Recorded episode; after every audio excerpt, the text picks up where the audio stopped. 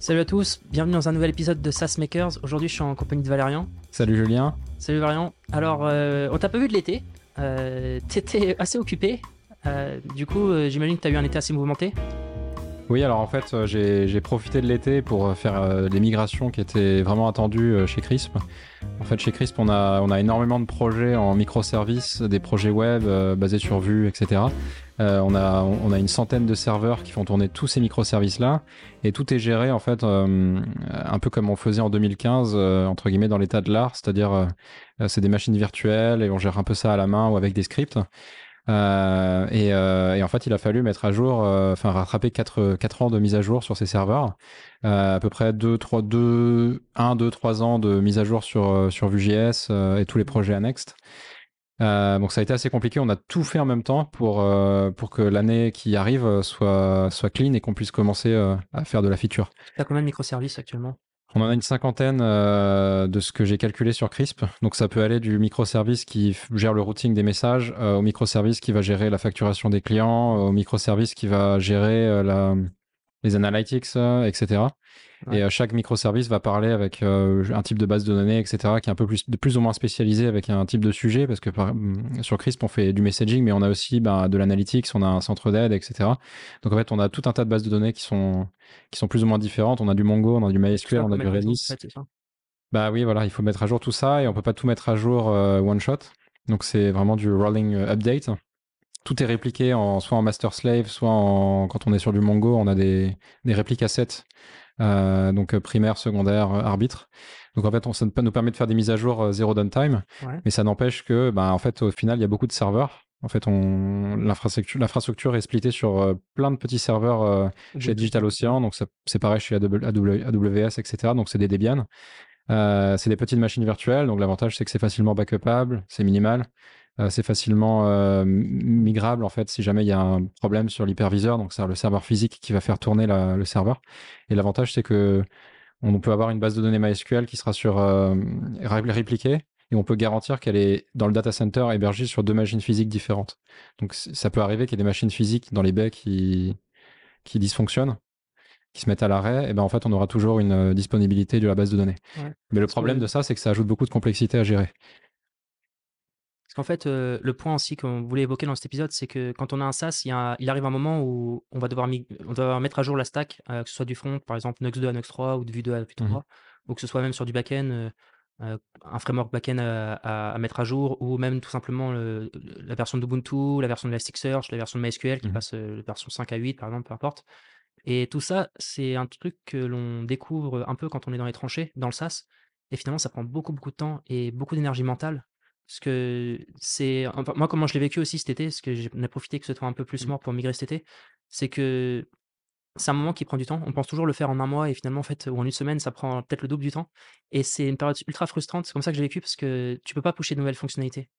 Et je me suis même fait la remarque, je sais pas si ce que tu en penses, c'est que pour le coup, quand tu as du cash, c'est peut-être le bon moment de l'in- l'investir dans, un, dans de l'aide pour mieux gérer ces migrations-là, tu vois? Quitte à prendre un freelance pendant euh, 30 jours à fond pour nous aider à faire une migration en front ou en back, de manière à, à pas faire de. à pas se cramer, quoi, tout simplement. Bah, pour quelque chose de très sens- sensible, on va dire, comme une infrastructure qui héberge beaucoup de données, etc., qui sont relatives aux clients, je dirais que c'est mieux de l'internaliser, même si c'est très rébarbatif.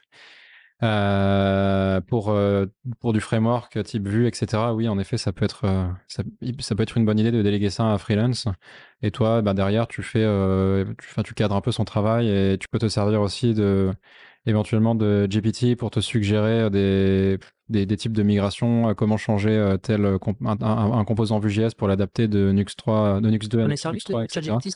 Euh, personnellement, non, mais je sais que bah, Baptiste chez Crisp euh, utilise beaucoup euh, ChatGPT pour, euh, bah, pour suggérer du code, etc. Enfin, et notamment dans les migrations, ils s'en en est beaucoup servi parce qu'en fait, chez nous, euh, Baptiste et Elliot ont beaucoup géré en fait euh, les migrations euh, des projets web. Ça a été aussi assez laborieux. Donc tout l'été, en fait, euh, que Baptiste et Elliot chez nous ont géré euh, les- le web, moi j'ai géré le back. Et on a aussi profité pour faire une passe, euh, puisque le, le- la code base date de 2015, pour en fait, euh, on a une code base en JavaScript, mais on a voulu quand même en fait avoir un linter, euh, enfin un TypeScript checker, qui permet de, de vérifier si on, d'avoir une sorte de notion des types tout en étant en fait Ouais, dans du JavaScript de base. Et, euh, ça dans le ouais. dernier épisode qu'on a fait. Et ça a été extrêmement laborieux aussi pour eux de, bah, de faire ça. Ils se sont beaucoup servis de, de ChatGPT pour générer les règles. Et puis après, ça a été intégré dans un ESLint euh, pour, pour le linting. Et puis après, avec, euh, et puis après on, a, on a aussi généré des types pour les, pour les librairies communes qui nous permettent de vérifier si on fait des erreurs. Et, euh, et ça, ça peut faciliter sur le long terme les migrations, notamment, euh, je te donne un exemple, quand tu fais du billing, tu as l'API de Stripe que tu vas consommer. Stripe exporte des types. Euh, bah, si tu mets à jour une, une fonction qui tape dans Stripe et que tu fais, tu oublies un argument, etc., ça va te le suggérer si tu veux. T'auras- tu vas gagner du temps en fait, euh, tout simplement. Ouais. Avec TypeScript. Bah, en fait, on n'est pas vraiment en TypeScript. C'est-à-dire qu'on a les avantages du TypeScript sans être en TypeScript parce qu'on a des types qui sont auto-générés, auto-déduits du JSDoc. Parce qu'on a toujours fait attention de faire euh, chaque fonction en fait est documentée par du JSDoc. Donc ça, c'est un peu le TypeScript à l'ancienne quand TypeScript n'existait pas. Et aujourd'hui, tu peux aussi extrapoler en fait finalement des types auto-générés de ton JSDoc. Mm. Ça, Ouais, il avait raconté tout ça Voilà. euh, dans l'épisode qu'on avait fait. euh, Donc je recommande de le regarder pour ceux que ça intéresse. Euh, parce que le Mm. TypeScript, c'est vrai que ça peut, ça peut permettre d'éviter beaucoup d'erreurs, mais le problème, c'est que c'est quand même assez lourd comme, euh, comme langage à mettre en place euh, pour ceux qui préfèrent la simplicité du JavaScript à l'ancienne. quoi. Après, il y avait une question que je voulais te poser parce que je me suis fait la remarque. euh, moi, il a fallu que je migre de Nux 2 à, à Nux 3. euh, et j'ai commencé début juin et j'ai fini euh, mi-septembre.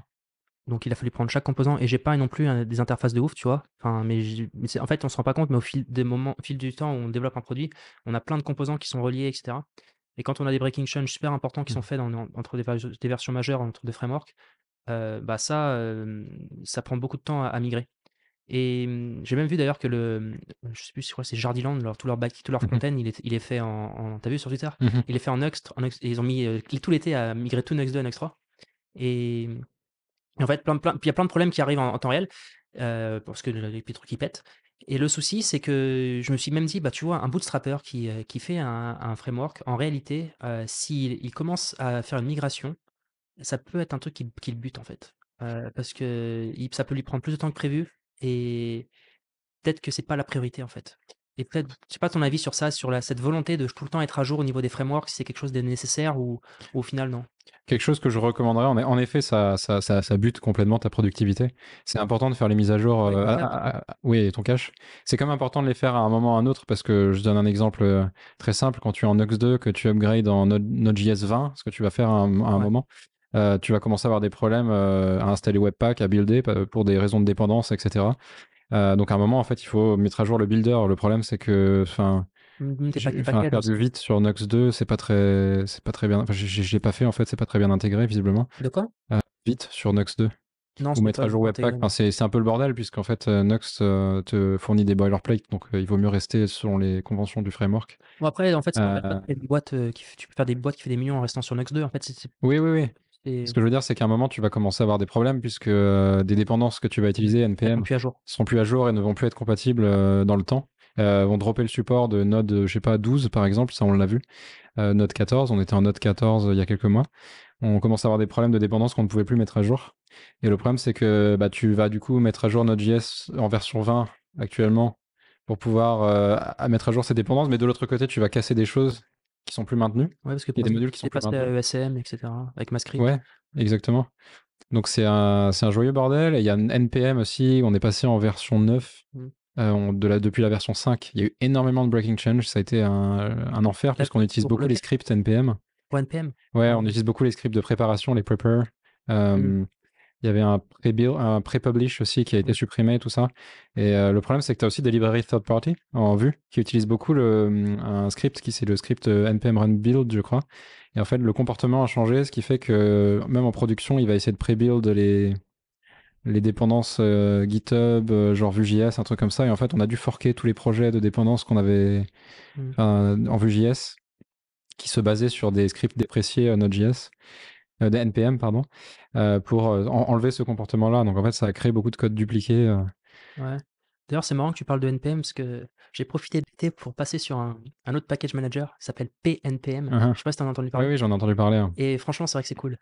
C'est- il y a toujours plein de technologies qui sortent comme ça. Il y en a deux que je voudrais évoquer dans cet épisode. Alors, ça va être un épisode qui est assez tech, euh, mais je- du coup, j'en ai profité pour passer sur PNPM. Heu, l'avantage de PNPM, c'est que tu as tout un système de cache, heu, où en fait, tu vois ton fiche ton dossier node module, Mmh tu as les packages qui sont à l'intérieur et en fait, c'est des symlinks vers un autre, dossier dans lequel tous les packages sont installés. Mmh Ce qui fait que si le package si PNPM voit que tu as déjà installé version, je sais pas, heu, 3.0.1 de Vue, heu, il va il va juste faire un symlink vers, ton ton ton dossier local, Mmh heu, qui contient le le package. Et tu fais du coup, ça permet de faire un npm install en ultra rapidement, en fait, une fois que tu as installé. Et heu et c'est vraiment puissant PNPM parce que tu tu gagnes trop en fait, tu gagnes trop de temps, on se rend pas compte, Et de taille de disque aussi, parce que je un ouais gros problème quand ouais. tu fais du microservice, c'est que tu as beaucoup de bah, tu des librairies communes. Mmh. et à chaque fois que tu vas npm install, bah, la cinquantaine de microservices, en fait, ça va être du code de la donnée qui sera dupliqué dans chaque node modules et en fait, on arrive avec un dossier qui doit faire, heu, 10 ou 20 gigs de dépendance sur 50 Ouais. microservices, quoi et dès que tu dois, heu, remaintenir, réinstaller, bah, à la main, enfin à la main, genre from scratch, en fait, toutes ces dépendances à froid, c'est long et je peux voir effectivement l'intérêt de PNPM dans ce cas-là, Et franchement, ouais, ça installe en deux ça ins tellement rapidement. ouais. Tu fais un PNPM install et heu, bah, il y a sûrement plein d'autres fonctionnalités, hein, mais en tout cas sur la la fonctionnalité principale de cache, c'est ça ça fait le job. Donc ça, je regrette pas de l'avoir mis en place. Honnêtement, c'est un gain de temps, en fait, dans le futur. Il y a un autre truc que j'ai fait, je sais pas si tu en as entendu parler, ça s'appelle TurboRepo. Mmh mh. TurboRepo, c'est un c'est en fait les les concepts de monorepo. C'est-à-dire alors je sais pas si c'est un truc que tu vas kiffer, mais en fait, l'idée non. C'est ça a été racheté par Vercel Ouais. et c'est un outil qui permet de pouvoir avoir, tous les tout tout son projet dans un seul repository et d'avoir un petit peu une sorte de de wrapper, avec des commandes turbo qui nous permettent de lancer, par exemple, toutes les commandes dev d'un coup, toutes les commandes lint, tous les packages en même temps, tous les commandes build, tous les packages et si tu veux, tu as un dossier un fichier qui s'appelle turbo.json dans lequel tu définis des commandes et par exemple, imaginons que tu veux faire un lint, heu, tu as une commande spéciale qui permet de faire un lint dans tous les tous les projets sauf celui-là. Enfin, tous les projets de ton Mmh du mh. du de ton truc, bah, tu as juste à faire turbo lint et en fait, heu, tu as tout bien et tu vois? Et tu as aussi un système de cache aussi. C'est-à-dire qu'admettons que tu fasses des microservices, heu, chaque projet de microservice sera dans un seul repo Git. Ouais, exactement Mmh. et franchement, heu, alors, je suis pas un expert des monorepo parce que c'est un truc que je découvre, mais et Google et Facebook et sont dans une monorepo et Google d'ailleurs le plus gros monorepo du monde avec, heu, je sais pas combien de millions de lignes de code. Mmh mh. Heu et et tu te dis qu'en fait, tu as des boîtes de ce niveau-là qui scale dans un seul repo. Alors, en fait, l'avantage, ils ils ont développé leur propre tooling, heu, Google et Facebook. Heu, TurboRepo, c'est un truc qui vise à justement avoir un tooling similaire, mais et tu peux démarrer avec un tout ça, un tout un tout petit projet, en fait et je trouve que c'est plutôt pas mal parce que quand tu as quand as une code base tout en TypeScript, en fait, tu Mmh. peux avoir, tes types qui sont définis à un seul endroit, Mmh mh. plutôt que de faire un package qui va, être, heu, Bah, typiquement, tu auras une librairie qui sera commune et que tu vas npm install dans chaque, ouais, repo avec un package manager, un, un serveur npm, heu, je sais pas, un Verdatio par exemple sur tes serveurs ou un abonnement npmjs.com pour héberger tes packages privés. Heu, mais le problème que je vois à ça et peut-être que, bah, je sais, ça sera une question, heu, dans le cas où tu te sers de par exemple, tu es sur GitLab ou Git GitHub, donc sur GitHub, tu vas te servir de GitHub Action, sur GitLab du CI/CD, heu, pour faire tes déploiements, par exemple, vers tes serveurs. Comment est-ce que tu vas parce qu'il y a un modèle de déploiement que nous, on utilise qui est que je trouve très clean, c'est qu'en fait, on aura une branche master, une branche production. Dès qu'on va faire un merge request de master à production, on a le CI, en fait, qui va qui va pic enfin, qui va ouais. prendre ce job et qui va déployer le projet qu'on aura ciblé, parce que c'est un c'est un repo, en fait, heu, vers nos serveurs. Dans le cas d'un monorepo où tu as tous tes projets et que tu veux cibler le déploiement d'un seul microservice que tu as mis à jour, comment est-ce que tu fais? Alors, c'est le sujet, heu, sur lequel je suis en train de travailler, mais pour l'instant, ce que je vais faire, c'est que tu vas merger en fait, quand je merge sur la broche production, ça va ça va me ça va me relancer tous les scripts. Mmh mais idéalement, alors je sais pas comment si c'est possible, mais il faudrait pouvoir mettre des tags, Mmh et en fonction des tags, en fait, dans ta GitHub Action, il va forcément relancer le bon le bon serveur, ou le bon process. Tu pourrais dans ta merge request, je pense, mettre des tags si c'est possible et et du coup et lancer un certain nombre de mais je pense qu'il y a plein de docs là-dessus sur ces sujets-là, sur internet, sur comment, faire du GitHub Action avec Monorepo, Après, si tu utilises un un orchestrateur type Kubernetes Nomad, heu, je crois que de toute façon, tu fais même de toute façon, tu d'une manière générale, tu fais plus le déploiement vers tes serveurs depuis GitHub Action ou GitLab CI. Ça va être complètement séparé et tu pourras avoir une règle qui va dire genre si l'image Docker que qui a été pushée par exemple par ton ton job Ouais. dans GitLab dans GitHub ou GitLab en fait, heu, sera mis à jour, alors tu refais le déploiement. Mais ça, c'est complètement séparé. C'est des timers, c'est une sorte de cron. Mais c'est vrai j'ai pas encore exploré ça, c'est une bonne question, heu, si quelqu'un a la réponse, ouais, heu, pour, heu, comment est-ce que tu déploies avec TurboRepo uniquement un process, ouais. c'est un truc que je suis en train de creuser. Mais voilà, le en tout cas, c'est vrai qu'aujourd'hui, et tu vois, par exemple, un truc qui est cool avec Turbo Repo, c'est que alors c'est plein de petites choses, hein, mais il faudrait lire la doc, mais tu peux faire un npm install à la à la racine et toi, tu vois, tu as fait des scripts, heu, Mmh pour que ça où Mmh ça installe tous les packages, heu, dans tous les repos. Bah, là, en Ça fait s'appelle, heu, Crispify. ouais, voilà, Crispify. Donc, tu quand tu ouvres ton ordina ton Mac, tu tu tu veux commencer ta journée de Mmh. travail, tu fais tu vas dans le terminal, tu tapes Crispify et ça bootstrap une infrastructure d'une cinquantaine de microservices uniquement en utilisant des des scripts bash. Ouais, voilà. Il y a 0 Docker, donc il y a 0 overhead. Donc ça ça ça démarre très, très rapidement. Bah, ça, avec Turbo Repo, en fait, tu pas besoin de le faire parce que tu fais un npm install, Ouais. heu, ça va ça va installer tout dans les packages que tu veux, en fonction de ce que tu as défini en Turbo JSON et tu fais un un npm run dev, ça va Mmh lancer les bons trucs. Tu peux même faire un npm run dev de point package, ça lance uniquement ou build package, ça build uniquement les packages. Donc c'est c'est une nouvelle manière de travailler, en tout cas, que j'ai découvert et je trouve que c'est plutôt intéressant. Heu, Mmh donc euh, maintenant, je suis sur Turbo Repo et honnêtement, la suite, dans les prochains mois, si c'est un truc Mmh qui est qui est puissant ou pas. Sinon, tu avais peut-être des choses à parler sur, d'autres choses que tu as fait, est-ce que tu as des tu des choses que tu as fait cet été, par exemple, que ou des erreurs que tu as fait, que tu aurais aimé, heu, pas faire, au niveau de tes migrations? Qui t'ont fait perdre du temps, par exemple, ou tu Ah as ouais, appris différemment? mmh. Bah, j'avais exploré à la base, en fait, hem, comme je l'avais décrit au début, hem, heu, on a une centaine de serveurs qui sont un peu gérés à la main, parce que c'est des systèmes Debian. À la base, je me posais la question, est-ce que j'écris enfin, on n'utilise pas de, Ansible, tout ça, genre de de de configuration manager. C'est quoi Ansible? C'est un système qui te permet de enfin, un peu d'automatiser, de de stocker, la et de déployer les confi les configurations de tes serveurs au niveau système. Donc corrigez-moi si je me trompe, hein, parce que j'ai pas encore trop exploré la question. Euh, c'est assez vieux déjà, euh, genre c'est quelque chose qui est déjà assez rodé. Euh, mais aujourd'hui, c'est plus trop à la mode dans le sens où euh, ce qu'on fait beaucoup quand on héberge des applications aujourd'hui, c'est qu'on va partir sur un Kubernetes, Ouais, sur un, orchestra- un orchestrateur. Donc en fait, on aura des conteneurs Docker où tes applications sont packagées dans des conteneurs Docker. Donc tu vas Imagine, tu as 50 microservices, ben, chaque microservice euh, sera euh, sur ton registre Docker, un conteneur Docker qui sera packagé avec une version de Node qui peut être différente ouais, selon les microservices. Donc c'est pas mal pour faire des rolling. Ouais. Et après, tu vas euh, déléguer en fait le job de comment est-ce que ça tourne en fait dans ton infrastructure euh, à des fichiers de configuration qui sont donnés à un orchestrateur. Donc euh, par exemple Kubernetes, mais ça peut être Nomad qu'on explore en ce moment.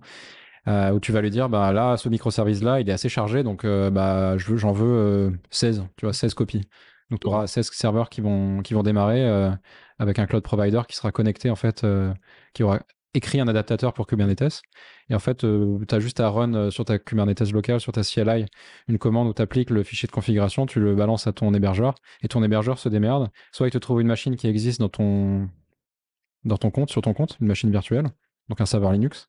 Soit il va te dire, bah, OK, il n'y a, plus de- y a plus de ressources disponibles, je te crée un serveur Linux automatiquement. Et, Et toi, tu n'as rien à faire. tu gères le load balancing aussi avec le le DNS? Oui, aussi. En fait, tu peux, tu peux enregistrer euh, des services, du coup. Euh, donc, à maison, tu as une API. Donc, une API, elle reçoit du trafic, euh, une API HTTP, donc elle reçoit du trafic entrant. Donc, tu vas pouvoir la register. Donc, on peut l'appeler euh, bah, HTTP-API, tu vois. Et après, dans ton Nginx, tu peux avoir un pod Kubernetes euh, Nginx. Et lui, en fait, quand tu vas faire ton tes règles de virtual host, tu vas lui dire bah, proxy pass, euh, tu sais, pod euh, HTTP pod-API pour 80. Et en fait, derrière, ça va load balancer entre toutes tes API. Donc en fait, tu n'as absolument rien à gérer de manière statique. Si ce n'est de dire le nombre de services que tu veux, quoi. Exactement. Et euh, bah, quelle variable d'environnement tu prends en entrée, euh, quelles ressources ton service a besoin. Donc euh, ça, il a besoin de savoir genre la quantité de RAM typique que le service va utiliser et la quantité de processeurs. Parce que ça lui permet en fait de savoir sur quel serveur il va placer euh, ton service. Est-ce qu'il y a de la ressource disponible ou est-ce que tu vas créer un serveur euh, automatiquement. Et l'avantage, c'est que quand ton hébergeur va vouloir faire une mise à jour, euh, des, je sais pas, ils veulent mettre à jour le Debian par exemple qui fait tourner en fait tes, tes systèmes. Toi, tu gères même plus le système derrière qui fait tourner euh, le système du serveur qui fait tourner tes applications. Tu gères juste des fichiers de configuration. Ils peuvent buter des services, euh, des serveurs qui font tourner ton, ton applicatif. Mm. Ils le réinstancient avec des mises à jour euh, de Debian par exemple. Et, l'orchestrateur va réhéberger tes, va, rebalancer tes apps sur les nouveaux serveurs. Et ça, Sans downtime. Ça s'appelle Ansible, ça. Non, non, ça, ça s'appelle Kubernetes utilisé. ou Nomad. C'est- c'est- en fait, c'est c'est la façon moderne d'héberger des apps. Euh, Ansible, ça n'a rien à voir. Enfin, c'est plus pour, euh, pour gérer tes configurations serveur. Mais encore une fois, à double vérifier parce que je, je dis peut-être des bêtises. Euh, j'ai pas encore exploré la question. Le truc, c'est qu'on va, on va pas le faire parce que on va, je pense qu'on va passer sur un orchestrateur pour moderniser. Quoi. Ouais, et en fait, c'est trop stylé. C'est comme si tu avais un DevOps euh, sous stéroïde qui gère tout pour toi. en fait, c'est ça. C'est... Dans l'état aujourd'hui, il y a tellement de serveurs qu'il y a soit un, tu recrutes un DevOps, un, un, administrateur système, et en fait, c'est un peu the old way quoi, de le faire. Et soit tu automatises, tu ça sera un peu long, ça va nous prendre quelques mois, je pense, à faire. Tu, toi, en tant que développeur, tu passes quelques mois en fait à, refaire complètement l'infrastructure, à écrire des fichiers de configuration Kubernetes, Nomad, c'est des alternatives. Euh, Kubernetes étant le plus connu, euh, et tu peux après même prendre des gros serveurs physiques qui sont même plus des serveurs virtuels, euh, qui te font économiser beaucoup d'argent aussi. Aujourd'hui, tu as des serveurs physiques chez, bon, je prends l'exemple d'OVH, mais ça peut être online.net, Herzner en Allemagne où tu peux avoir, euh, je donne un exemple, euh, je regardais pas mal Herzner qui vient de sortir des, des serveurs physiques à 260 euros par mois hors taxe, sur, basé sur la plateforme euh, Ampère. De, donc c'est des, des, CPU ARM, donc c'est pas de l'Intel, c'est des CPU avec 128 cœurs. Chaque cœur est quasiment aussi puissant qu'un cœur Intel que tu as du, dans du Digital Ocean, etc. C'est un serveur qui t'est dédié. Les ressources ne sont pas partagées. 260 euros? par mois. Tu as 256 Go de RAM. Et tu as 128 cœurs. 2 Go de. Ouais, 128 cœurs tu peux en prendre plusieurs, tu les mets en réseau et en fait tu t'installes un orchestrateur type euh, Kubernetes dessus. Et en fait, tu as tellement de cœurs que. Voilà, faut, tu fais des millions avant, de, avant que ça. Ouais, ouais. En fait, euh, ton infra, tu as 4 serveurs, ça te coûte 1000 balles par mois. Tu as deux régions, tu as Allemagne, Finlande. Ils ont une fibre optique entre les deux régions. Si tu veux avoir de la géoredondance, tu peux du coup créer un réseau euh, sur leur fibre dédiée. Et avoir en fait des pods à très faible latence qui travaillent en Finlande et d'autres en Allemagne et qui collaborent sur un même réseau commun. Donc en fait, tu peux perdre en fait le réseau en Allemagne ton infrastructure, elle fonctionnera toujours grâce à la Finlande et les données seront répliquées.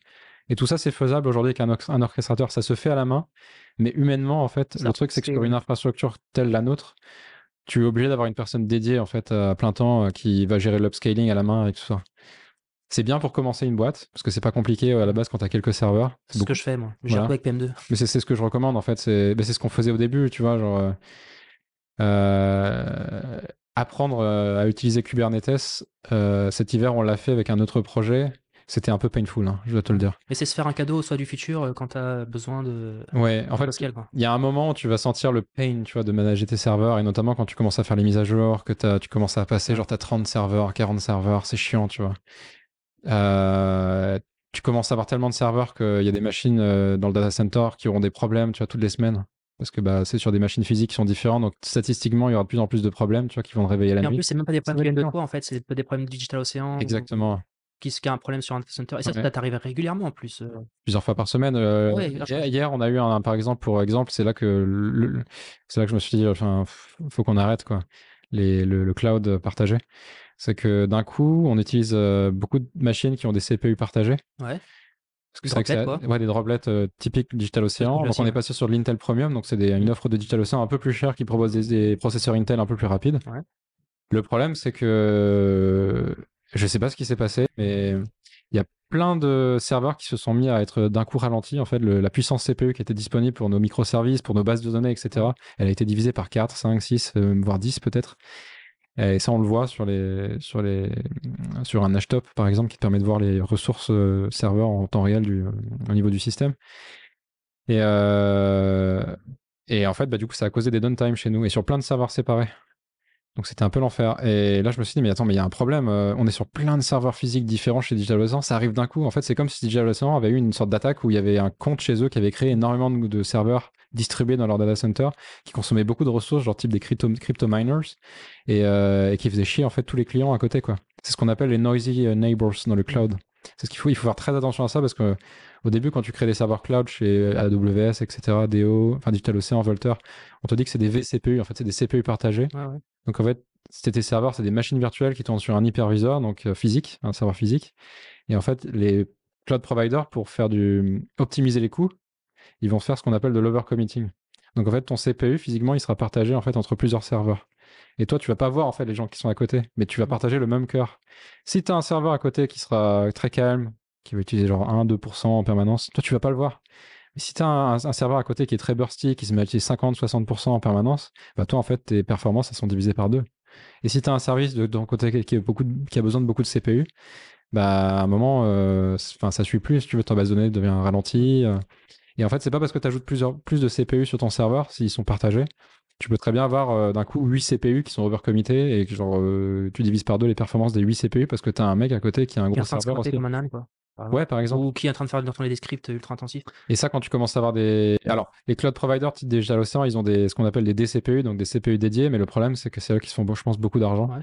C'est que les, euh, les serveurs sont hors de prix. C'est-à-dire que tu peux facilement payer 200, 300 euros par mois hein. pour, euh, je sais pas, un serveur avec 4 cœurs, euh, je sais pas, euh, 64 Go de RAM. euh. En fait, tu vas sur un dédié euh, chez online.net, euh, un vrai serveur dédié. Scaleway aussi, ils, font Scaleway. Et D'ailleurs, euh, Scaleway, juste pour anecdote, euh, ils m'ont filé 1000 dollars de crédit euh, hier. Euh, tu as juste à leur remplir un Scaleway for Startup. Et en fait, euh, tu leur dis euh, que qu'est-ce quelle startup tu es, etc. Ouais. tu as besoin. Et en fait, ils, ont plusieurs plans. Alors, il y a même plus. hein, moi, ils m'ont filé 1000 dollars, mais euh, tu- ils peuvent monter à, à 10 000, 10 ou 15 000 en fonction de la taille, euh, en fonction des séries A que tu as fait, etc. Euh, et ouais. En tout cas, je trouve ça vraiment passionnant euh, parce que donc ça, c'est ce que tu disais. Donc tu passes vraiment sur du dédié parce que t'auras moins, ça va être moins casse-couille euh, sur le long terme que pour euh, pour manager. Ouais. Euh, et du coup, sur du dédié, tu Alors. mettrais un orchestrateur. C'est moins casse-couille en en 2023 parce qu'aujourd'hui on a les on, est- on a les outils d'orchestration genre type Kubernetes Nomad qui n'existaient, enfin qui existaient en concurrents 2015. Kubernetes, c'est ça? Ouais, la même chose. Kubernetes, en, Kubernetes, en fait, ça a été initié de Google, si je me trompe pas. Ouais, c'est ça. Euh, il est réputé pour être très supporté, euh, euh, très populaire, et en fait, il y a beaucoup de documentation, beaucoup d'extensions, beaucoup de plugins, etc. Donc euh, sur ça, tu n'auras pas de souci à l'utiliser pour faire tout ce que tu veux. Par contre, il est très complet, très complexe. Euh, les fichiers de configuration, pour moi, à mon sens, sont très verbeux. Ouais. Euh, L'avantage, c'est que DigitalOcean a une offre Kubernetes où tu n'as pas à gérer le l'applicatif Kubernetes qui va gérer les serveurs. Toi, tu as juste à écrire les fichiers de conf et les balancer et, et, et DigitalOcean se démerde pour le reste. Le problème, c'est que je trouve que c'est trop, c'est un- une sorte de monolithe qui fait trop de choses, tu vois. Euh, j'ai découvert euh, en testant Kubernetes, j'étais là, genre non, genre c'est pas, ça me plaît pas, tu vois. J'aime bien le concept de l'orchestration, mais ça me plaît pas, tu vois, la façon dont c'est fait. Et là, je cherche un peu, et je suis tombé sur Nomad, en fait, qui est fait par une boîte qui s'appelle HashiCorp. Donc HashiCorp, c'est eux qui font Vagrant pour gérer tes machines virtuelles euh, quand tu fais du développement, notamment sur Ah, tes- ton ordinateur. C'est Vagrant, c'est très connu, c'est assez vieux. Euh, ils font Terraform, Terraform qui est très très bien Ah, pour. euh, aussi, ouais. Ouais, en fait, pour, euh, pour faire de l'infrastructure as- as code. En fait, l'idée de Terraform, il faut, pas, faut bien comprendre ça, différencier ça de Nomad. Nomad, c'est vraiment de l'orchestration, c'est comment est-ce que je run les- mes applications. Terraform, c'est comment est-ce que je crée mon infrastructure et je modifie dans le temps mon infrastructure. L'infrastructure, ça va être quoi? Ça va être les DNS, par exemple. Ça va être euh, tes serveurs, euh, tes machines virtuelles avec les adresses IP, etc. C'est vraiment, on est vraiment genre, en gros, je, je construis le, ce qui va héberger mes apps et les apps, je les héberge avec euh, Nomad, tu vois. Je les fais En fait, c'est Terraform en quelque sorte. c'est ouais, euh, c'est la gestion de configuration. Euh, Par exemple, quand tu vas, l'idée c'est que par exemple, Terraform est très utile quand tu as beaucoup d'enregistrements DNS. Par exemple, tu utilises Cloudflare DNS euh, et que tu veux, au lieu de, de te connecter à l'interface Cloudflare pour ajouter un enregistrement DNS ou le supprimer, tu vas le gérer dans un, dans fichier de configuration. Tu vas faire Terraform plan dans ton terminal. Ça va te dire, OK, bah là, euh, par rapport au state, donc c'est-à-dire euh, à ce que je connais de ta configuration qui est sur Cloudflare en live Mm. chez Cloudflare, euh, je vois que bah, ce record dans ta configuration a été modifié. Bah, je vais faire la modification euh, chez Cloudflare sur l'API de Cloudflare. Donc tu fais OK, bah d'accord, go, apply. Et là, en fait, Terraform, bah, il a un, un plugin Cloudflare. Donc c'est Cloudflare qui développe un plugin pour Terraform, qui va aller parler à l'API de Cloudflare pour faire la modification qui est demandée. Et ça peut être pareil pour créer des serveurs, mais en fait, tu peux tu tout terraformer. En tu tu pourrais même créer un plugin en soi pour, euh, ta boîte, tu vois, Terraform, si tes clients envoient l'utilité. Euh, L'idée, c'est juste que tu fais des choses euh, qui sont as code. Et donc, si jamais un jour tu butes sans faire gaffe tout ton compte Cloudflare, ton compte Cloudflare est supprimé parce que, je sais pas, t'as eu de l'abuse, t'es là, genre mince, il faut que je recrée tout à la main, j'ai pas les backups. Oui, en fait, Terraform, il automatise la création des DNS. Ouais. Donc en fait là tu peux être... Bah c'est pas grave.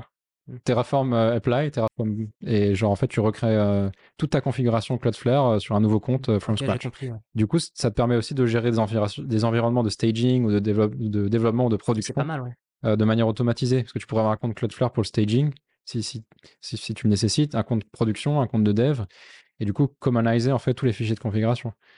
Et euh, Terraform, en fait, ce qui est bien, c'est que nous, on utilise déjà Terraform historiquement. Ça s'interface avec Nomad, parce que tu peux terraformer, du coup, euh, utiliser Terraform pour euh, appliquer tes euh, fichiers de configuration Nomad aussi. Tu vas pouvoir utiliser Vault aussi, qui est un outil HashiCorp pour stocker tous les secrets de ton infrastructure. Consul, qui va servir à stocker tous les tous les noms de domaine qui vont permettre d'accepter- d'accéder à tes applications qui sont déclarées sur Nomad, qui sont hébergées sur Nomad. Et tout ça, c'est des outils qui sont optionnels. C'est-à-dire que tu n'es pas obligé de les installer. Ils parlent ensemble. Mais en fait, c'est pas, c'est pas mandatory. Donc, c'est pas une, c'est pas une sorte d'énorme. euh, Ouais, tu, tu plugs en fait ce que tu as besoin, quoi. c'est à la philosophie Unix. C'est euh, vraiment genre, euh, tu fais un truc minimal, tu le fais très bien. Mm. Et, euh, et le- le- cette chose-là, elle est indépendante du reste. Et. Nomad, du coup, c'est ce qui orchestre plus ou moins la, création des, microservices. En fait, ça, orchestre où est-ce que les microservices vont être run, si ça vérifie si les microservices sont en bonne santé. Genre, si, en gros, si tu as une instance de ton microservice qui est en fait un- une image Docker, un conteneur Docker qui va tourner, hein, que tu auras buildé à l'avance, s'il va si Nomad en fait voit selon des règles que tu auras préétablies, genre ah mince, bah là il répond pas dans les temps, c'est peut-être que le serveur qui l'héberge, genre il, est, il a un problème de performance, tu vois. Ok, bah c'est pas grave, dans ce cas-là je le bute et je le réinstancie sur un autre serveur. Et donc ça en fait ça fait le travail de ton sysadmin, tu vois, Hmm. qui est genre de faire en sorte que ta production elle soit rapide, tout le temps up, tu vois. Ok, c'est super intéressant parce que je, te- je connaissais absolument rien en orchestrateur. J'avais regardé un peu Kubernetes de, de loin, mais euh, là c'est super clair. En fait, Ouais. C'est. bah, par contre, c'est surtout pas à mettre en place quand tu démarres un projet. Non, non, non, c'est non. vraiment non. de- ouais. Alors ça, c'est comme tu vois, c'est quand tu commences à être comme Chris avec euh, plusieurs euh, centaines de milliers de personnes en temps réel euh, toute la journée, euh, toutes les heures, et qui c'est en fait tu dois. Bah, je vais pas te cacher que quand tu commences au début, ton code est un peu immature et tu peux être en arrivée, genre t'as un bug sur la prod, t'as un customer qui te redit qu'il y a un bug, toi t'es là, genre bah j'arrive pas à le répliquer, bah je vais aller me connecter en SSH au serveur et je vais modifier mon fichier JavaScript Ouais. à la main, euh, genre à la salle, redémarrer le service et voir euh, ce que ça fixe. Ça, ça peut arriver au début d'une boîte. C'est un peu crade, mais en vrai, on le fait tous et c'est nécessaire. Le problème, c'est quand tu commences à builder des, des conteneurs Docker et que tout ça, c'est beaucoup moins accessible. Tu vois, c'est un peu plus immutable. Donc, tu peux pas aller dans- te connecter à la prod et te, en SSH et te dire, OK, bah, je vais modifier. ouais, puis en plus, t'as une duplication. Enfin, Ouais, non. Bah, c'est toujours possible. Tu as toujours des outils qui le permettent, mais c'est quand même moins, moins aisé. Tu as beaucoup plus de, de garde-fous, on va dire. Et du coup, ouais, j'ai une question parce que euh, tu, tu disais que moi j'ai commencé sur les droplets aussi. euh, c'est et de- c'est ce qui se vend hein, de toute façon Mhm. quand tu démarres. hein, c'est, tu, Mhm. tu droplets sur Digital Ocean, tu prends les trucs sur euh, Scaleway, etc. Tu en as plein, des, des droplets. Donc tu as forcément des. Euh, par contre, aujourd'hui, un serveur dédié, c'est, je paye à peu près moi 250 euros par mois de, de Digital Ocean. Un serveur dédié sur Scaleway, ça coûte, t'en as à peu près pour 90, 95 euros, ça démarre. Et des trucs bien, hein, Ouais, mais finalement, est-ce qu'il ne faudrait pas mieux directement prendre un serveur dédié et, et, euh, et travailler dessus? Ou tu conseilles quand même de démarrer avec Droplet parce que c'est plus rapide et euh, Tant que possible, je, con- je conseille quand même d'utiliser des machines virtuelles parce que tu as tout un tas de services que tu, auxquels tu penses pas quand, t'as un, un- quand tu vas vers un dédié, tu penses qu'ils existent, mais en fait, ils n'existent pas forcément. Par exemple, c'est les snapshots, les backups.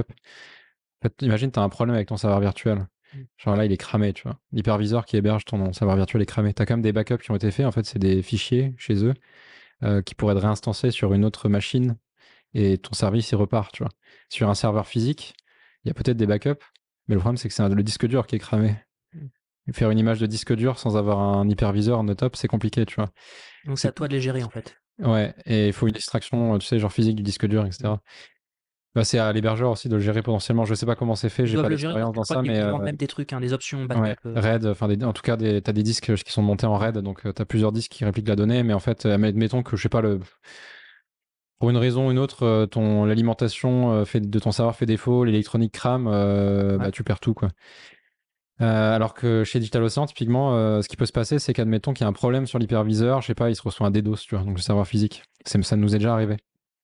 Et là, on contacte le support de Digital Ocean et, ils nous disent, euh, bah là, vous pouvez pas, euh, on a un serveur de base de données un peu sensible, euh, là, il est ralenti, vous pouvez pas en faire une migration d'urgence vers un autre serveur physique qui, est bien. Et, là, ils nous disent, ok, ok. Et c'est possible aujourd'hui, avec les hyperviseurs modernes, de faire des migrations sans que ton serveur soit stoppé. C'est-à-dire qu'en fait, je sais pas comment ça marche, c'est magique, mais il prend le ton serveur qui tourne, il va transférer les données vers un autre serveur physique. Il va prendre les états du processeur, les registres processeurs, il va prendre l'état de la RAM, il va bouger les règles réseau, et ton serveur, il va, genre, ça va faire comme ça, et tu n'auras pas à le redémarrer. C'est-à-dire que ton applicatif sera toujours tourné, il tourne toujours, tu auras toujours les opérations en cours sur ton processeur, ta RAM, elle, elle va pas changer, et tu vas changer de machine physique d'un coup comme ça. C'est eux qui te le gèrent ça, Ouais, genre ça, ils le font, ouais. Donc ils ont ce qu'on appelle les live migration Mm. et ils ont les, après les, les offline migration. Donc ça c'est un peu les migrations à l'ancienne qui existaient. euh, les live migration ça date de 2018, un truc comme ça. Ça a été ajouté chez Digital Ocean en 2018. Euh, c'est fantastique. Et ça tu Mm. vois, en vrai euh, c'est un avantage que tu as quand tu fais du cloud. Le problème, c'est que le cloud, tu payes un service, donc c'est un peu plus pricey aussi. Euh, après, tu c'est à- cher. hein, mais, Ouais, alors en fait, c'est quand tu commences à avoir besoin de beaucoup d'espace disque pour héberger des grosses bases de données. Ouais. Euh, typiquement des gros clusters MongoDB qui hébergent euh, bah, beaucoup de messages, par exemple. Ça Ouais, commence tu à être montes un volume dessus. euh, sur Non, c'est trop lent. Les volumes, les volumes réseau, c'est trop lent. C'est les volumes euh, Digital Ocean, par exemple. Donc effectivement, c'est cheap. Euh, D'ailleurs, hein, pour. ouais, euh, mais pour des bases de données qui sont en charge, euh, j'ai déjà essayé. Ah ouais, j'ai pas la charge que de Chris. Ouais. Ouais. Il faut vraiment des SSD, NVMe. Donc c'est des SSD qui te tapent du 7 Go euh, octets la seconde en lecture-écriture. C'est pas ce qu'on utilise, bien sûr, mais euh, ça laisse de la marge, quoi. Ah, parce que les volumes, c'est pas du SSD hein, que tu mets sur. euh, Oui. Enfin, je crois que. C'est des. SSD, mais en fait, c'est des. Si tu veux, ton serveur va parler au volume par, par le réseau. Hmm. Et ça tourne sur un. Enfin, c'est- pas un disque dur natif. Tu vois, il y a rien qui va remplacer un. Il y, a- il y a rien de mieux en fait qu'un SSD en natif dans ta... au plus proche de ton, ton serveur, quoi. Ok, intéressant. Euh, Il y avait deux sujets que je voulais parler avec toi. Euh, le premier sujet, c'est tout ce qui, est, qui concerne les migrations de bases de données. Parce que ça, c'est pareil, c'est un autre truc. Euh, ce, qui, ce qui est important aussi à retenir, c'est que, genre, et c'est vraiment le truc que je me serais dit euh, euh, il y a 5-6 mois, et je m'étais déjà fait avoir plusieurs fois ça, c'est que les migrations, quand on, quand on s'embarque là-dedans, ça prend du temps parce qu'il y a Mhm. plein de micro-trucs qui euh, à changer au fur et à mesure. Tu migres un framework, par exemple, et euh, voilà, tu vois, moi, par exemple, j'en ai profité pour mettre à jour la librairie d'Elasticsearch en, en JavaScript, en NPM, donc j'ai upgrade. Le problème, c'est que je me suis rendu compte que mon, mon- Elasticsearch, il faut que je l'upgrade aussi. Mhm. Parce qu'en local, j'avais upgradé mon Elasticsearch, mais du coup, il faut que je l'upgrade en prod. Et upgrader son Elasticsearch en, Elasticsearch en prod, c'est un peu plus compliqué, parce qu'il y a pas mal d'autres d'autres étapes supplémentaires. Et en fait, tout ça, ça s'empile au fur et à mesure.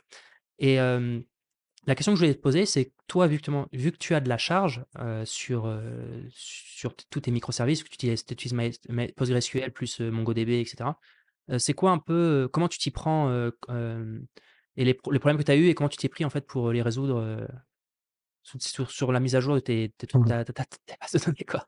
Bah, si c'est du learn by failure, quoi, comme on dit, c'est. Alors, ce qu'on a fait déjà euh, au début, c'est qu'on a tout mis à jour en local, bien sûr. Donc, on, avait, on est capable de répliquer l'infrastructure en local sur nos Mac, avec donc un MySQL euh, de même version que ce que la prod va avoir, Redis, euh, Mongo, etc. Et de les configurer d'une telle façon à ce que ce soit comme sur la prod. Donc, on aura du. Même sur nos Mac en local, on aura du... un réplica set Mongo. C'est-à-dire qu'on aura plusieurs Mongo qui vont tourner et qui vont se répliquer. Même si ça sert à rien, ça nous permet de simuler au mieux la prod. D'accord. Euh, on aura du MySQL en master slave. Pareil, donc on aura toujours deux instances de MySQL en développement qui vont tourner sur nos Mac. C'est assez léger. hein. Ouais. Redis, pareil. Donc on peut tester dans notre code euh, bah, le failover, tout ça. On peut aller buter sur notre euh, Mac en local le MySQL pour voir comment Tu l'infrastructure butes se le master et tu regardes si Slave répond, par exemple. Et du coup, voilà. Et en fait, on, on- la prod en fait euh, est très proche de ça. Donc ça nous évite déjà les mauvaises surprises à ce niveau-là. Donc on fait les upgrades d'abord sur le Mac. Et ensuite, on teste pendant une semaine, deux semaines. Et après, progressivement sur la prod, je vais me dire, OK, bah, pendant cette semaine-là, je vais faire tous les Redis.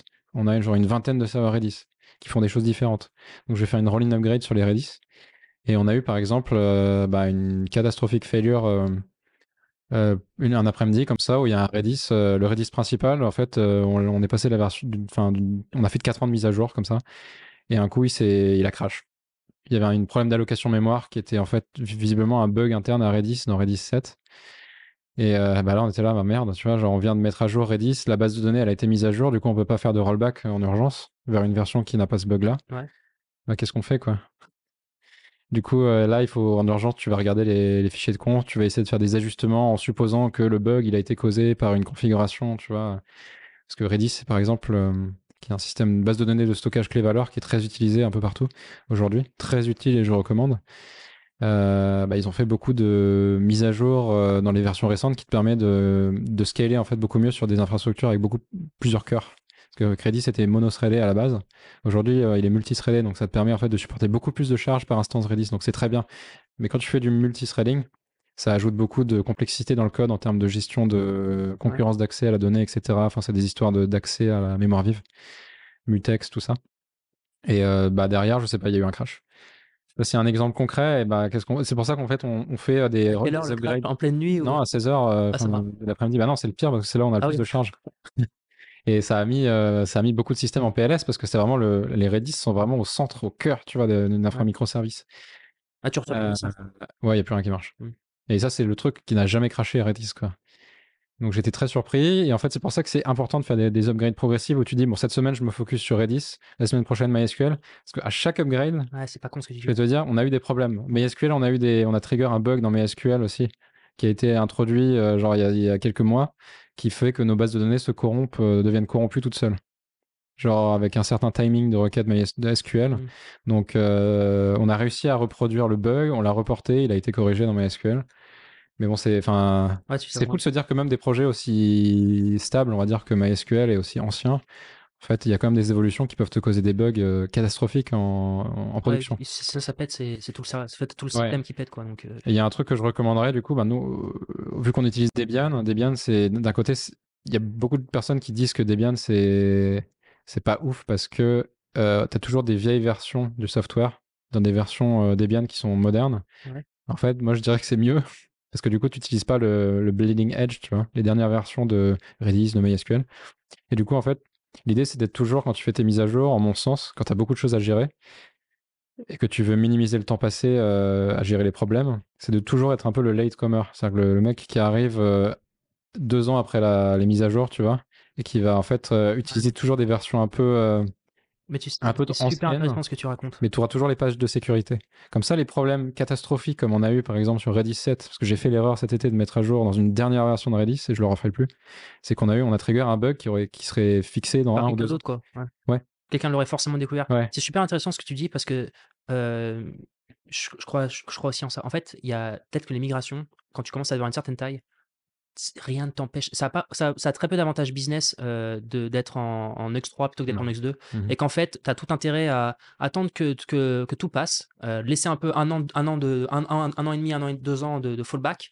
Et après, derrière, tu arrives en latecomer, comme tu Mhm. dis, et, et tu tu évites tout un tas de galères. Ouais. que- Moi, regarde, j'ai un bug. euh, j'ai eu un, truc sur, sur, en SSR, en server side rendering, qui m'a un bug qui m'a pris énormément de temps à, à résoudre. C'est même pas moi qui l'ai résolu, c'est Yael qui bossait chez Nox, tu vois?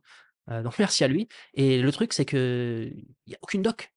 Et pour avoir la solution, Mm. lui, il a réussi à avoir la solution parce qu'il a eu accès, il a, quand il bossait chez Nox, il avait accès à un, un, un- un repo dans lequel il avait la solution, mais qui était chez Nox, tu vois? Mhm.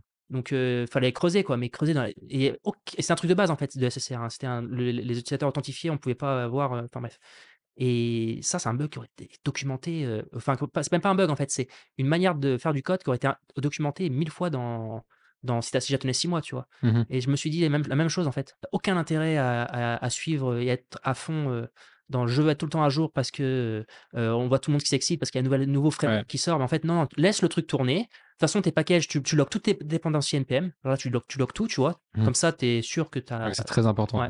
Ça, tu es sûr qu'il n'y a pas de problème. Et tu attends que le wagon il passe. Et puis après, bah, tu rentres dedans euh, quand tu as décidé Ouais. que tu rentres dedans. Il n'y a rien de pire que les dépendances NPM, euh, tu sais, où tu fais. euh, genre, tu bloques perfect. majeur, mais après, tu t'en fous Ouais. du reste parce que euh, tu peux aussi avoir. Tu il y, a eu des- il y a eu des histoires d'un package NPM qui a été genre euh, piraté ou, ou pas piraté, mais son honneur, euh, son, le développeur du package NPM, je crois que c'était Clo- Colors, qui a, qui a complètement pété un câble et qui mettait des messages dans ton terminal euh, partout.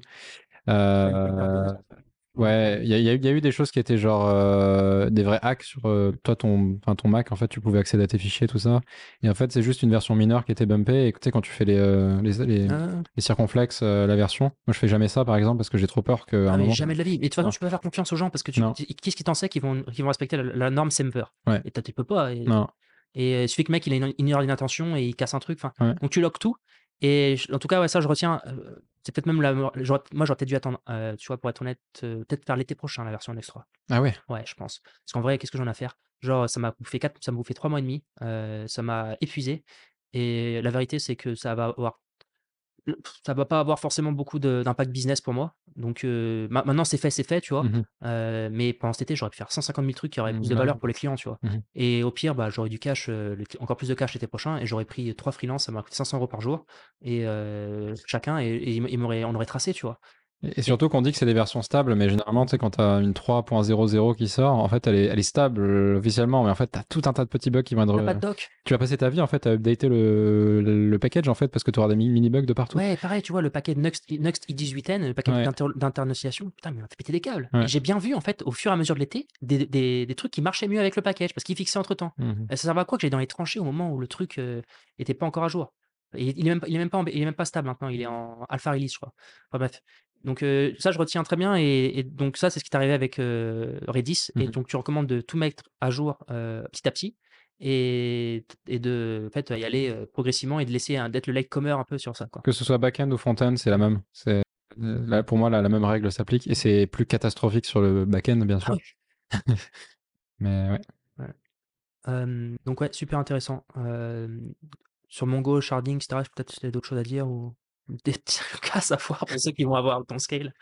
Ah oui, on est arrivé à un point où on stocke tellement de messages, donc on est dans le 2-3 milliards de messages, euh, je sais même plus, qu'on a commencé à saturer la taille maximale des disques des machines virtuelles qu'on a chez Digital Ocean. Donc on a commencé à explorer euh, ce qu'on appelle euh, euh, dans les dans les disques dans les hum, droplets standards qu'on utilise. Donc c'est pas ce qui- ceux qui sont opti- c'est storage optimized qui coûtent une blinde. Donc at scale, ça va commencer à être un peu trop onéreux. Euh, c'est 640 gigas, mais en fait, c'est des droplets qui sont même plus disponibles. Nous, on- ils nous sont disponibles parce qu'on a un vieux compte, et du coup, les hum, droplets, les anciennes tailles des droplets sont encore disponibles pour les vieux comptes. Ça, c'est un trick d'ailleurs. Si tu as un nouveau compte Digital Ocean, tu tu n'auras pas accès à ces les droplets. Windows Support, non Ils vont l'activer. Euh, ils sont un peu réticents. J'ai déjà demandé. Et, euh, et d'ailleurs, il faut même, tu peux pas utiliser l'interface web. Tu es obligé d'utiliser la DO CTL ou CLI, je sais plus, pour pouvoir accéder à ces tailles-là. En fait, c'est une requête à la main. Et, euh, et du coup, on arrive à un moment où les disques vont être saturés et bah, le seul moyen de, scaler, c'est plus verticalement en termes de taille de disque pour la base de données, ça va être horizontalement. Et donc là, en fait, euh, bah, les DB sont déjà répliqués pour euh, tout ce qui est fault tolerance. Donc si jamais il y a un serveur qui, est mort, c'est pas grave, la donnée est toujours sur un second. Euh, mais bah, pour scaler horizontalement, bah, il faut se faire ce qu'on appelle le sharding. Et le sharding dans, une base de données en général, donc Mongo le fait très bien, c'est une base de données big data, entre guillemets, pour utiliser les, les termes euh, trendy euh, il y a quelques années. Euh, c'est fait pour stocker énormément de données. Et donc, euh, tu actives le mode sharding. Donc, l'idée, c'est que tu as un groupe de serveurs qui va stocker un groupe de deux, enfin, un amas de données Ouais.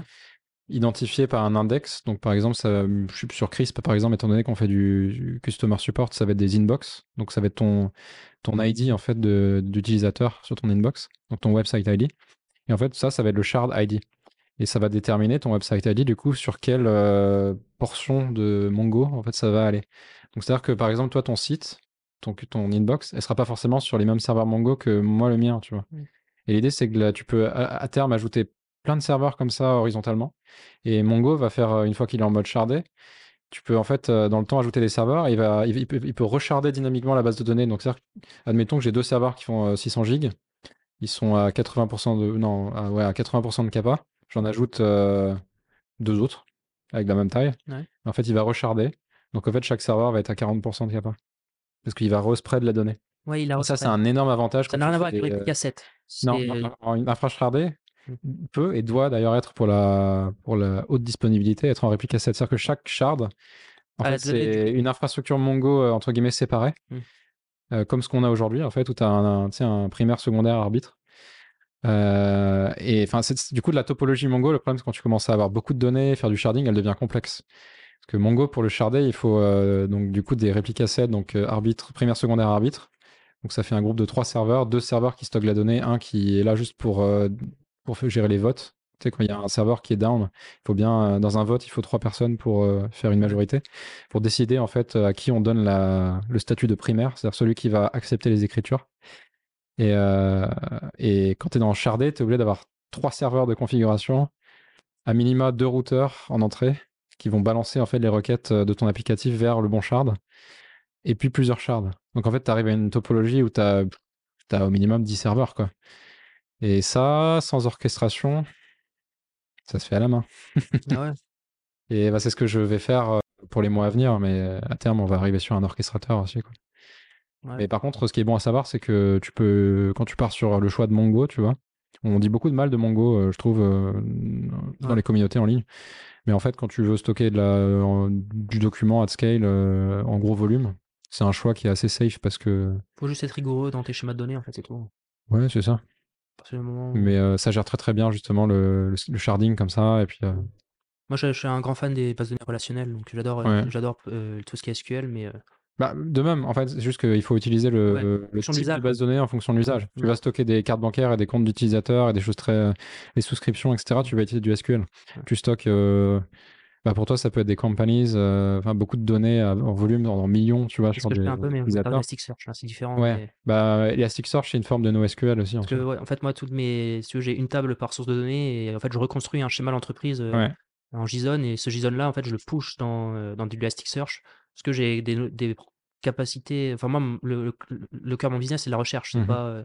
Euh, mais fois, je pourrais être, en fait, c'est du- comme ça, ça pourrait être stocké dans du MongoDB, etc. Mongo est très mauvais pour faire de la recherche, de l'agrégation. Comme SQL. Hein. Ouais, ah ouais, ouais, non. On met des index partout. Ouais, en fait. Ça coûte euh, très cher en stockage. Euh, par contre, ce qui est bien quand tu fais du sharding avec Mongo, c'est que les, les index que tu vas créer vont être découpés en sous-index plus petits. Parce qu'en fait, chaque shard va stocker moins de données. Donc en fait, au final, ça sera plus facile pour Mongo de faire de la recherche parce que les index sont beaucoup plus petits. Donc même si Mongo ne reste pas performant en recherche, ça te permet quand même d'avoir des requêtes qui sont beaucoup plus rapides Avec le sharding, ouais. avec le sharding. Parce que c'est plus, petit, quoi. Ouais, exactement. Mm. Parce que c'est des, tu sais, les index, c'est vraiment des, des arbres, quoi. Donc les arbres sont beaucoup plus, plus réduits. Ouais, super intéressant. Euh, je crois que tu posté d'autres d'autres sujets que tu voulais aborder au niveau des migrations. Euh, 50 minutes à peu près. Bah, je pense que c'est, euh, ouais, en termes de migration, c'est important de.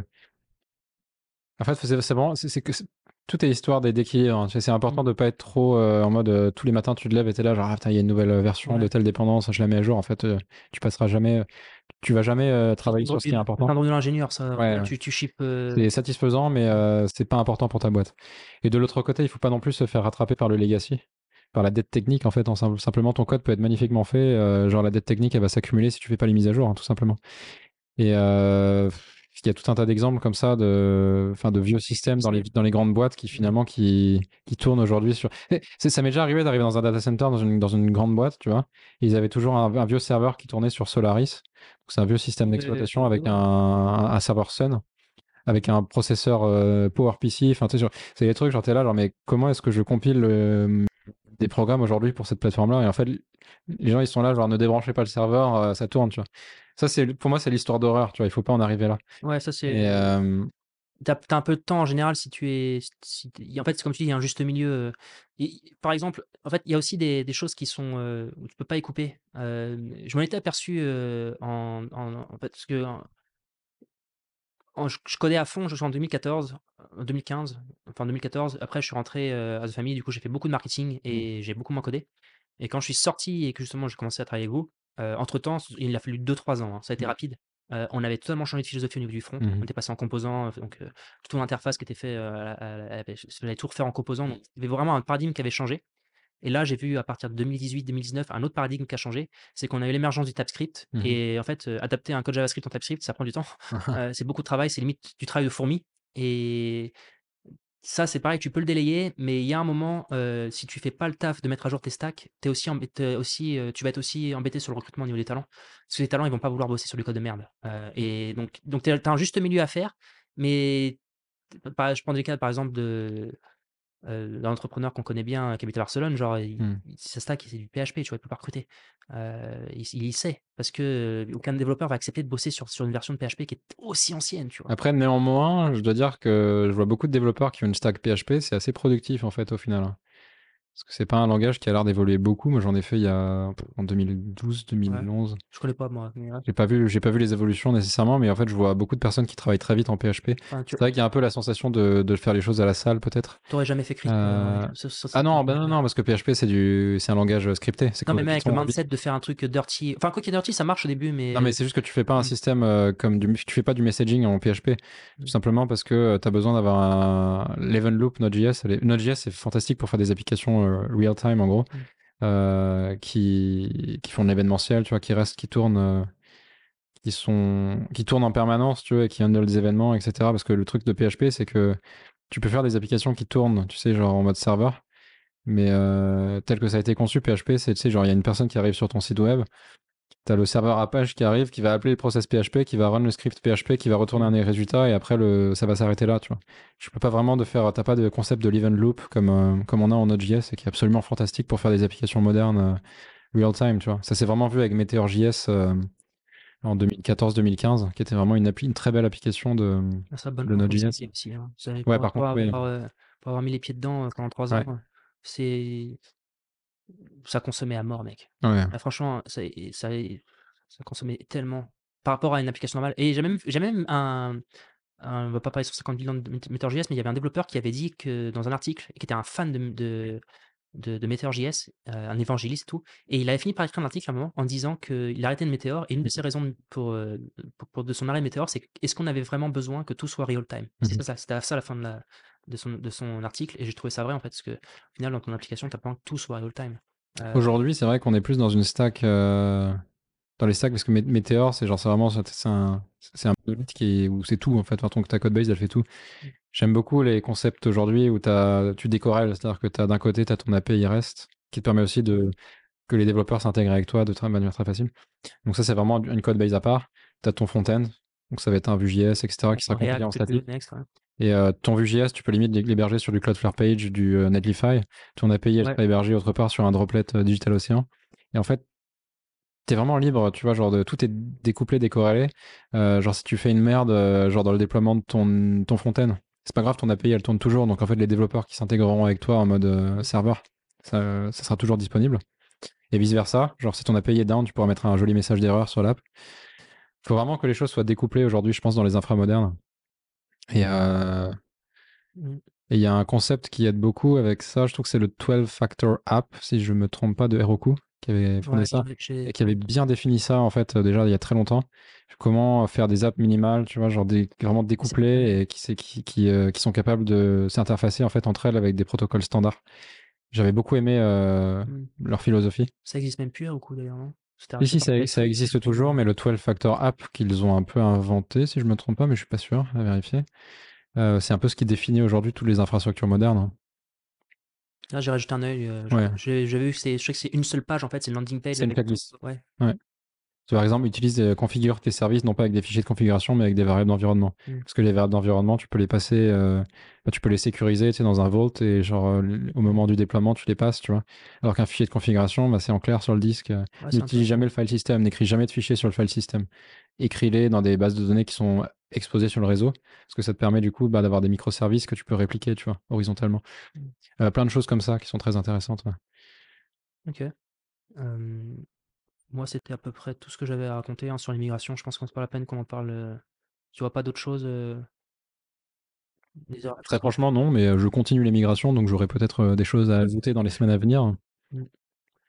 Mais c'est vrai que je pense qu'on partage une chose, c'est que tu tu peux vite tomber en burn-out, Ouais. à force de migration, hein. Ça fait du bien de parler avec toi parce que je me suis dit, parce que tu es quand même un costaud, hein, faut dire ce qui est et heu et putain moi, j'en pouvais plus mec, vraiment, mais je disais: «Mais Mmh. je je voyais pas la fin». C'est-à-dire que tu as une checklist mon gars et Ouais. tu tu hustles à fond, tu as tu tu dégages de 15 tâches et puis en fait, mais putain merde, tu découvres un nouveau truc et tu en as 50 autres tâches qui arrivent. Et Là, tu te retrouves avec et en fait, ça se termine jamais Mmh. et franchement, il y avait un moment où je me suis dit, «Bah, va falloir serrer les dents» et et c'est le du mental quoi, mais et et puis surtout, c'est il y a un truc qui est qui est fatigant parce que tu as les gens qui qui demandent des features, mais du coup, tu es en tu es en processus de pause, enfin bref. Ça, c'est très dur quand ouais. tu es seul aussi sur une, sur un produit. Mais j'ajouterais que même quand tu es dans une équipe, c'est dur aussi puisque quand tu fais tes regarde, migrations, toi, tu peux bloquer aussi les quand on développeurs. a quand on a migré de Vue 2, heu, tu te souviens pas? On a Ouais, ça bloquait tous les tous les features. d'AngularJS à Vue 3 à Vue 2 sur Ouais.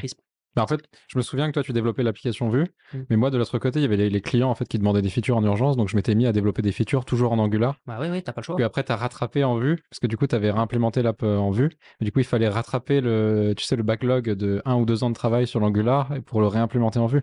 C'était en fait, c'était une sorte de sprint, Tu permanent? On pensait le faire en 6 mois, hein. 2 ans et demi, je crois, Non, pas 2 pas ans. non, ça a pris 2 ans et demi. Ça a pris, alors je dirais entre 16 et 18 mois. Je me souviens plus exactement, mais ça a pris 1 an et demi à peu près. Ouais, un truc comme Que j'ai ouais. commencé début 2017 et on l'a poussé, heu, on a dû Octobre faire 2019, je crois, ouais, on l'a lancé. Octobre donc en 2019, tout cas, ça a pris peut-être 2 à 3 fois plus de temps que ce qu'on avait prévu au début et heu et ça a été, heu alors après on a on en a profité aussi pour faire plus de fonctionnalités, mais Mmh.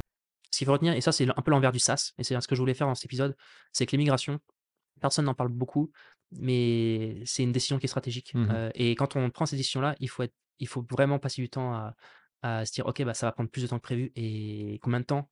Il va falloir bien estimer parce que c'est pas des périodes faciles et je pense que tu peux cramer une équipe aussi, Ouais. tu t'y prends mal, hein.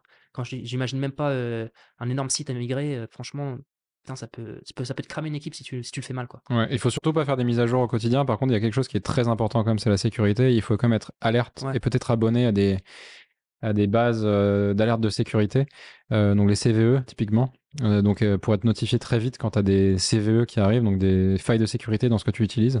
Et ça, t'as pas besoin de faire d'immigration. Parfois, les vieilles versions que tu utilises vont être patchées, donc tu peux les mettre à jour. Parce qu'il faut pas être non plus, tu sais, genre en mode euh, stressé, tu vois, de, par la sécurité au quotidien et du coup être constamment en train de faire les mises à jour. Mais il faut quand même regarder les CVE, quoi. Très important. Intéressant. Bon, eh bien, je pense qu'on peut terminer sur, sur ça.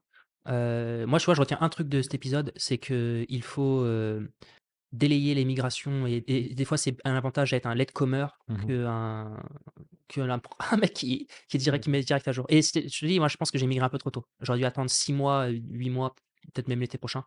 Euh, donc, en tout cas, c'est une bonne leçon.